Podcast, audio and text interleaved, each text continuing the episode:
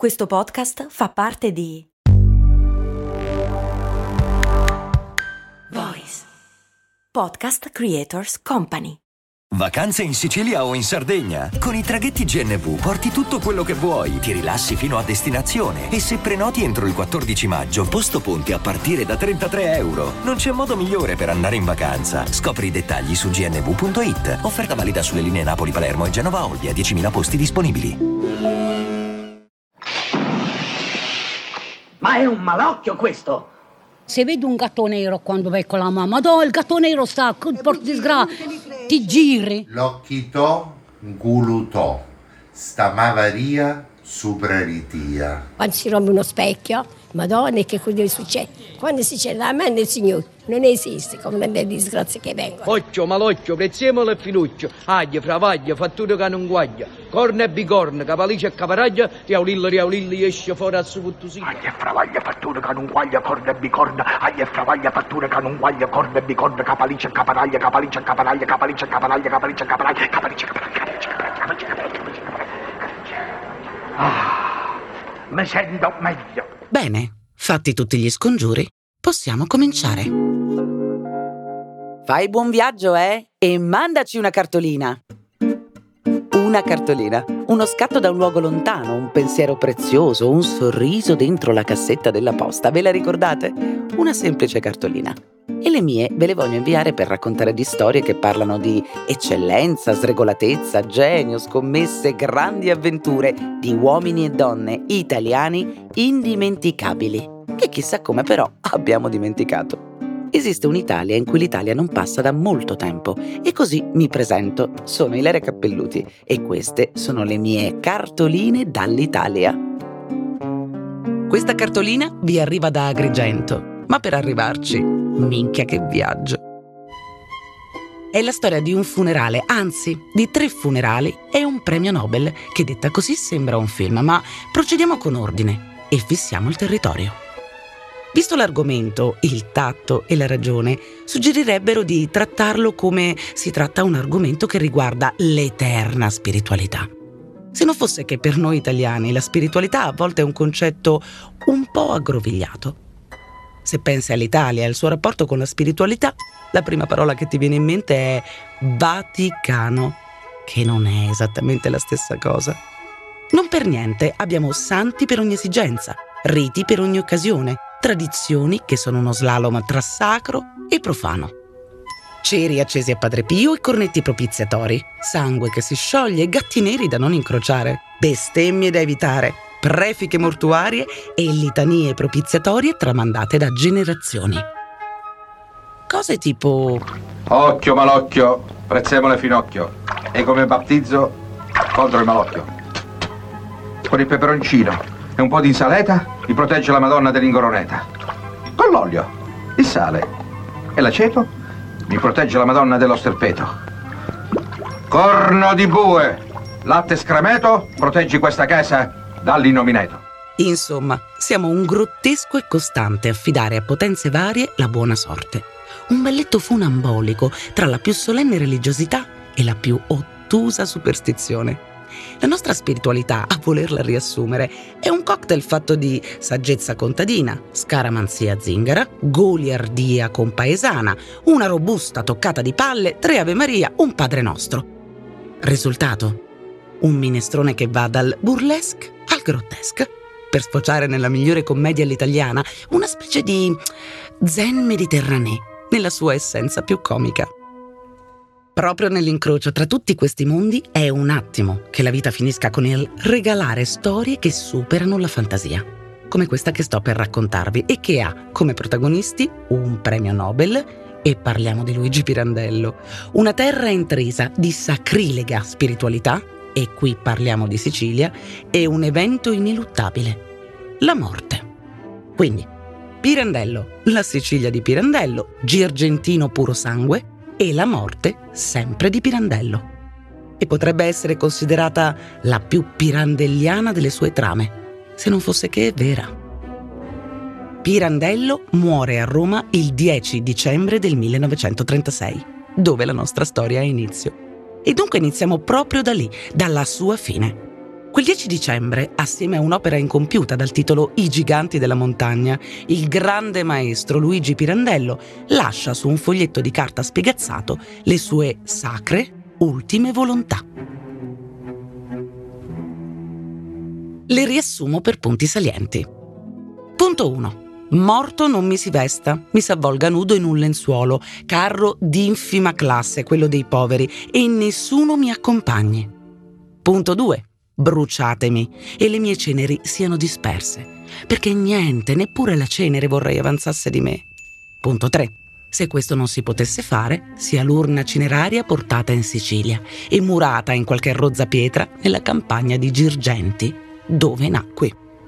Traduco nel dettaglio. Zero convenevoli, riti, funerali, ma guarda, nemmeno un coccodrillo su un giornale, eh? Crematemi e disperdete le ceneri in mare, in alternativa mi riportate ad Agrigento, dove nel quartiere di Caos, questo è lo stupendo nome, sono nato e cresciuto. E lì, sotto un pino, mettete quel che resta di me. Facile, no? Così facile che già dal primo punto, ovvero zero funerale, riesce a far girare le palle a qualcuno. Ad esempio a chi? Beh, ad esempio a Mussolini e ai suoi gerarchi, che a un bel funerale di regime riuscivano sempre a sfoderare la pompa magna dei momenti migliori. L'intero staff fascista avrà pensato, ma come? Quando abbiamo ammazzato Matteotti, proprio lo stesso giorno, hai scritto al Duce in persona per chiedere la tessera di partito. E ora? Sarà mica che è salito sul carro del vincitore da vivo e da morto ne scende per far bella figura coi posteri? E a noi non è dato di sciogliere il nodo che Pirandello fosse fascista per davvero, per finta o per il suo amore per gli scherzi della vita. Sta di fatto che con questa cosa di zero funerali ci fa rimanere male mezza Italia. Poeta sì, ma fin da subito un guastafeste per la corte mussoliniana, ma non solo. Uno sfrontato per tutto il clero, sì, perché, ok, niente funerale, ma abbiamo sentito bene che ha detto al punto 2? Ha scritto davvero bruciato, cioè cremato? Piccola precisazione. La cremazione è un rito antico, ma al tempo della morte di Pirandello non è visto di buon occhio per due motivi. Il primo che sarà pure antico come rito, ma è totalmente pagano. E pertanto la Chiesa che consacra i corpi trova vagamente anticlericale bruciarli. Secondo, quelli che si fanno cremare all'epoca vengono considerati quasi tutti massoni e sia Chiesa nonché lo stesso regime con i massoni troppo d'accordo non ci va. Sicché in un colpo solo e con soli 2 punti su 3 la morte di Luigi Pirandello da affare privato diventa un problema da risolvere per almeno 2 stati, l'Italia e il Vaticano. I quali evidentemente convengono che mettersi a protestare con un defunto non si può e mancare di rispetto alle ultime volontà di un premio Nobel ancora di meno così. Mussolini disdice il mega rave party funebre e il Vaticano accetta una cremazione senza troppa pubblicità. Il premio Nobel vuole diventare cenere e cenere diventa, senza grandi fasti. Ben fatto Luigi, davvero niente male. E del resto te lo sei pure guadagnato. In un colpo solo, Stato e Vaticano ai tuoi piedi, e ora che resta? Beh, la parte che a rigor di logica sembrerebbe più semplice. Dispersione per mare delle ceneri o in alternativa la sepoltura in terra di Sicilia, ad Agrigento. Ed è da qui che cominciano i pasticci, perché ai tempi di Pirandello disperdere le ceneri è, se possibile, ancora più illegale della cremazione. E da qui deriva la seconda opzione prevista dal testamento, ovvero il ritorno in Sicilia. Risultato? Le ceneri vengono messe dentro una preziosa anfora che apparteneva alla famiglia Pirandello da generazioni e depositate nel cimitero del Verano, a Roma. E di più proprio non si può fare. Ora, se fossimo teatro, vi direi fine primo atto, sipario, toilette, ritorno in sala, buio, sipario, secondo atto. E adesso un bel caffè finito. Perché rischiare di rimanere senza caffè quando puoi abbonarti a Caffè Borbone? Prezzi vantaggiosi, costi di spedizione inclusi, tante possibilità di personalizzazione e l'abbonamento lo sospendi quando vuoi. Decidi tu la frequenza, la qualità, scegli tra le cialde e capsule compatibili e crea il tuo mix di gusti e miscele. Mai più senza caffè con l'abbonamento Caffè Borbone. Tutte le info su caffèborbone.com. È il 1946. Anni dopo, un gruppo di 5 universitari, tra i quali il sottoscritto... Fermi tutti. Cosa c'entra ora il papà del commissario montalbano Andrea Camilleri? C'entra.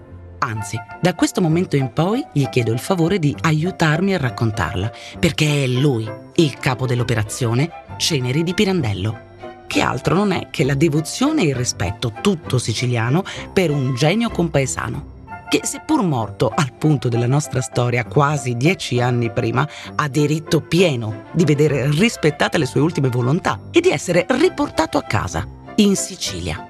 Un viaggio che attraverserà in un sol colpo buona parte d'Italia e con lei tanto il concetto di fede quanto quello di scaramanzia. Piccolo break. Estemporaneo ma necessario. Amici siciliani in ascolto, ce lo dite voi quanto grande sa diventare l'Italia ogni volta che volete tornare a casa? Per poter tornare in Sicilia bisogna pagare i biglietti più cari d'Italia. La continuità territoriale, che in teoria dovrebbe essere un diritto garantito a tutti i cittadini dentro lo Stato italiano, in realtà è un lusso. Bene, teniamolo a mente, perché da questo momento in poi è la terra di Sicilia che prende in mano la partita e non la molla più. Ed è proprio lui, un giovanissimo Andrea Camilleri, a guidare una spericolata operazione assieme ad altri suoi compagni di corso dell'università. Decidiamo che bisogna far tornare ste ceneri ad Agrigento. E per farlo hanno bisogno di aspettare 2 cambi di potere, sì, perché tra accuse di fascismo e di antifascismo il ricordo di Pirandello non riscuote piena simpatia né adesione. Che volete, pure lui con tutto quel giocare, col relativismo, con le maschere, aveva confuso le idee a molti. E così si aspetta fino al 1946, quando, eletto nella Costituente, arriva il democristiano Gaspare Ambrosini. E venne eletto un nostro quasi compaesano, il professor Gaspare Ambrosini. Forse il professor Ambrosini può aiutarci, pensammo. E allora gli scrivemmo una lettera, spedimmo la lettera. Io sogno un tripudio di minchia compare in quel primo incontro che avviene tra i 5 studenti e il padre costituente. Il caso Ceneri di Pirandello diventa una questione di principio. Il maestro deve essere riportato a casa, nell'Isola del Sole, e così, grazie all'intervento dell'allora primo ministro Alcide De Gasperi, si riesce a chiedere un appoggio logistico alle forze armate alleate ancora presenti in Italia.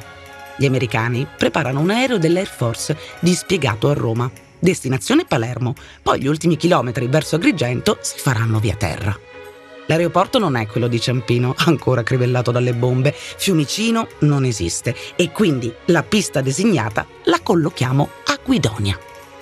Ambrosini in persona si offre per il trasporto del vaso, che nel frattempo è stato debitamente assicurato dentro una cassetta piena di segatura. Puntuale all'ora stabilita, si presenta sulla pista, ma non è solo. Sulla strada ha incontrato altri compaesani, perché io ve lo ribadisco, oggi come sempre, per un siciliano un passaggio a casa è una manna dal cielo e nel 1947 trovalo tu un aereo che ti porta da Roma a Palermo. L'alternativa è 2 giorni di viaggio sfiancante in treno o, peggio ancora, 2 giorni di strade dissestate e mulattiere spezzareni su una qualsiasi camionetta in transito. E così, di questa comitiva sicula si fa portavoce un po' in italiano, un po' in inglese maccheronico e un po' a gesti lo stesso Ambrosini, che chiede ai 2 piloti americani se possono dare uno strappo anche agli altri compaesani. Quelli accettano. E così iniziano a imbarcare siculi. Eccoli tutti lì. Un membro dell'Assemblea Costituente, nonché futuro primo presidente della Corte Costituzionale, che trasporta in un vaso greco ciò che resta di uno dei più importanti drammaturghi del Novecento, assieme a un manipolo di improbabili conterranei. Tutti grati e elettrizzati dalla grande occasione, con paesani felici che scambiano chiacchiere mentre si sistemano a bordo. E me lo immagino quello più allegro e attento della comitiva che chiede: «Eccellenza, e che genere di merce trasportate dentro quella cassetta che ci fanno partire un aereo apposta?» E Ambrosini, in quell'italiano forbito che solo i siciliani sanno parlare ancora oggi, spiega: «Signori miei, Questa scatola contiene le ceneri del maestro Luigi Pirandello, poeta e concittadino che finalmente torna a casa con noi, e quelli muti, tutti, che sarà pure un illustre compaesano, ma oh, decollare col morto, sai? E Ambrosini prosegue. Pensate, le sue ceneri viaggeranno dopo anni verso casa. Intanto i piloti accendono i motori, l'entusiasmo degli aviostoppisti è azzerato e, colpo di grazia di Ambrosini, avrebbe voluto che fossero disperse nell'aria.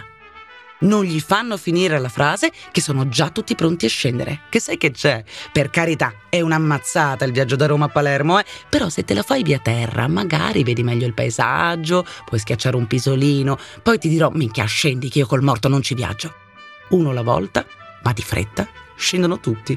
A bordo restano Ambrosini, il poliziotto che lo scorta e naturalmente i due piloti.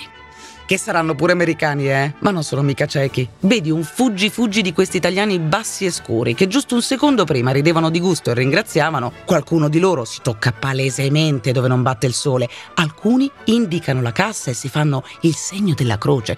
Lo scrupolo prima di decollare ti viene. Qualcosa non torna. E così anche loro chiedono ad Ambrosini spiegazioni.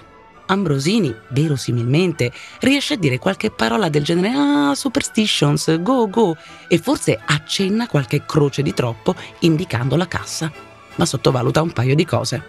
Per dirne una, su alcuni aerei ancora oggi non si montano i sedili 17 e 13.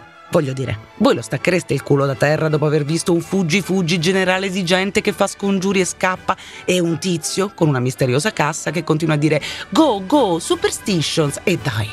Quelli si consultano e per non sapere né leggere né scrivere, tra sacralità e scaramanzia, scelgono per cautela la seconda. Tornano da Ambrosini e gli inventano un guasto al motore per cui ci spiace tantissimo, ma questo volo non sa da fare. Bye bye man. Ambrosini torna a Termini scornato e a questo punto gli tocca il treno.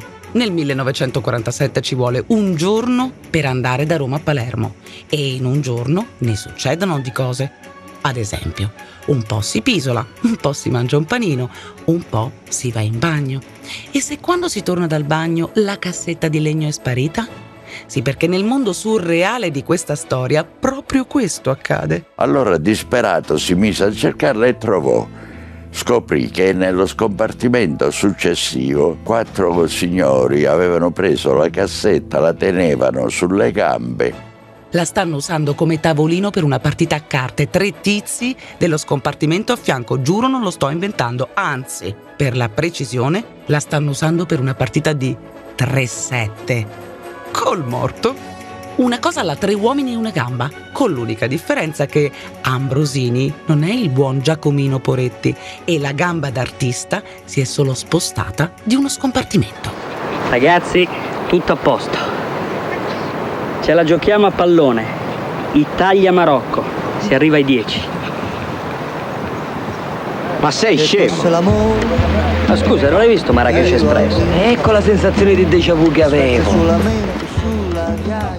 Ora penserete, Ambrosini recupera la cassetta, arriva nella casa natia dove si celebra per la seconda volta il funerale, finalmente come disposto dal defunto, tutto liscio, almeno per una volta, ma nemmeno per sogno. A casa di Pirandello si è sparsa la voce e alle 9 la piazza della stazione di Agrigento è gremita di gente, pronta ad accogliere la littorina di Ambrosini per un funerale in grande stile, con tanto di carabinieri in divisa, proprio come Pirandello non avrebbe voluto. Finalmente vedemmo arrivare la littorina di Ambrosini. Mentre stavamo scendendo, io venni fermato al commissario di pubblica sicurezza, che mi disse: questo funerale non si può fare così. Dico: ma perché? Perché il vescovo ha protestato col questore. Allora io dissi: ragazzi, fermi tutti, aspettate un momento, e corsi al vescovado ed ebbi un incontro col vescovo. Gli dissi: ora è assurdo interrompere la cerimonia o quello che è. Lui disse: io non posso permettere. passi la cremazione, che è una cosa brutta assai, ma far girare tutta la città in corteo funebre di un'anfora greca, no, mi pare un filo eccessivo. Ed è qui proprio Andrea Camilleri, a un passo dalla meta, ad avere l'idea geniale. E allora ebbe un'idea pirandelliana. Dissi: e se lo mettessimo dentro una bara? Lui ebbe un attimo di esitazione, poi disse: no, dentro una bara non ho nulla in contrario. Camilleri si precipita nell'unico negozio di onoranze funebri della città, chiedendo se gli possono, badate bene, prestare una bara. Ma come prestare? Risponde il proprietario. Una bara è per sempre. Sì, ma gliela racconta bene dall'inizio. Le ceneri, Ambrosini, il sommo maestro, il foglietto, il vescovo Peruzzo, insomma, alla fine salta fuori l'unica bara disponibile, piccola. Il corteo si fa, la bara arriva al museo di Agrigento, tolgono l'anfora, la depositano in mezzo a tutte le altre, precisando che contiene le ceneri di Pirandello. Non sono esattamente le volontà del maestro, ma almeno ad Agrigento ci è arrivato. E così anche il secondo funerale è fatto. Insomma, fatto. Voleva essere disperso nel vento, si ritrova esposto in un museo sotto gli occhi di tutti, sempre in balia della splendida macchina burocratica nostrana, la quale riesce solo nel, parate bene, 10 dicembre del 1961, ovvero in occasione del 25° anniversario della morte, a dargli finalmente sepoltura.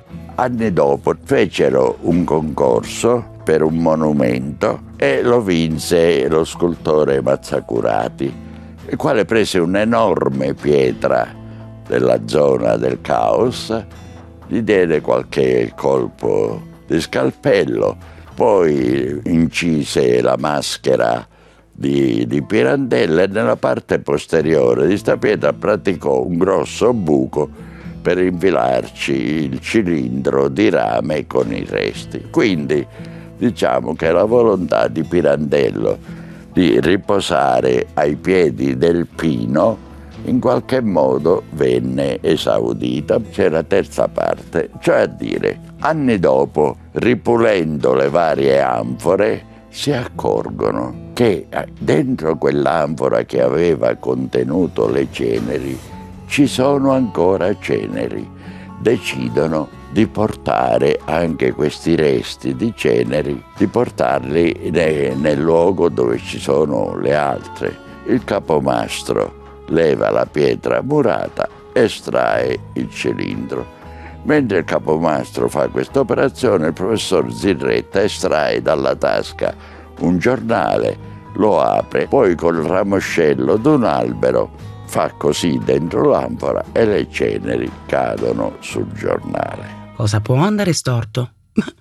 Ovviamente il nuovo contenitore non basta. Rimane della cenere in eccesso. Ora, giuro che non è uno scherzo. Non è nemmeno la scena geniale dei fratelli Coen nel Grande Lebowski. Anzi, forse sono loro ad essersi ispirati. Seguitemi perché faccio fatica a crederci. Il professor Zirretta, pensando di cogliere due piccioni con una fava, capisce che ha l'occasione di accontentare finalmente il grande maestro Pirandello. L'unica cosa che può fare è disperdere le ceneri eccedenti davanti al grande mare africano. Zirretta si avvia verso il ciglio della collina, come un improvvisato sacerdote.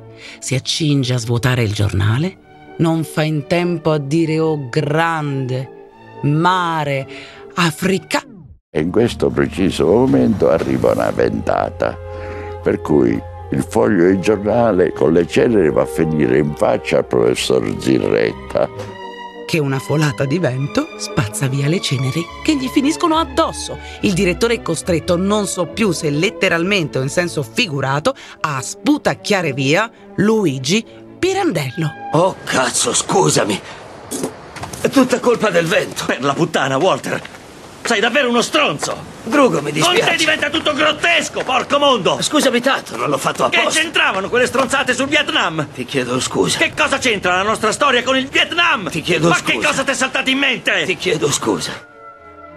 Una scena tra grottesco e surreale.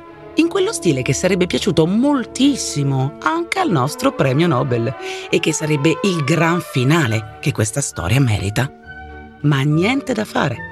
3 funerali non sono bastati a mettere la parola fine a tutta la faccenda, sicché, rullo di tamburi, via per il grande e definitivo equivoco.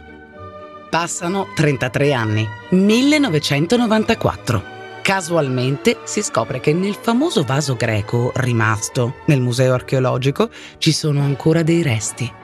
Vengono riesumate le ceneri, lo giuro, e grazie ad un confronto del DNA dei resti di Luigi con quelli dei suoi eredi, si scopre che le ceneri di Pirandello raccolgono numerosi DNA non compatibili. Ricapitolando, Pirandello dunque ha riposato a Roma, poi si è trasferito in un vaso greco dentro un museo, poi in un monumento dedicato e infine un po' nell'aria e un po' sulla faccia di un professore, assieme a tanti altri uomini. E d'altronde, chi meglio di lui in questa superstiziosa e devota Italia? Ricordate? 1, nessuno e 100.000. Greetings from Italy. Cartoline dall'Italia. Volenti o nolenti, firmano con noi questa cartolina Ponchielli, Tchaikovsky, Verdi, Weber e in voce Lino Banfi, Aldo, Giovanni e Giacomo, Una Gamba, Il Grande Lebowski e il maestro Andrea Camilleri. Avete ascoltato Cartoline dall'Italia, un podcast voice original di Ilaria Cappelluti. Testi Ilaria Cappelluti, Francesco Marchi. Sound design Alessio Abeli. Musiche originali Franco Liberati. Illustrazioni Valentina Pastorino. Media partner Eccellenza Italiana. Produzione Voice.fm.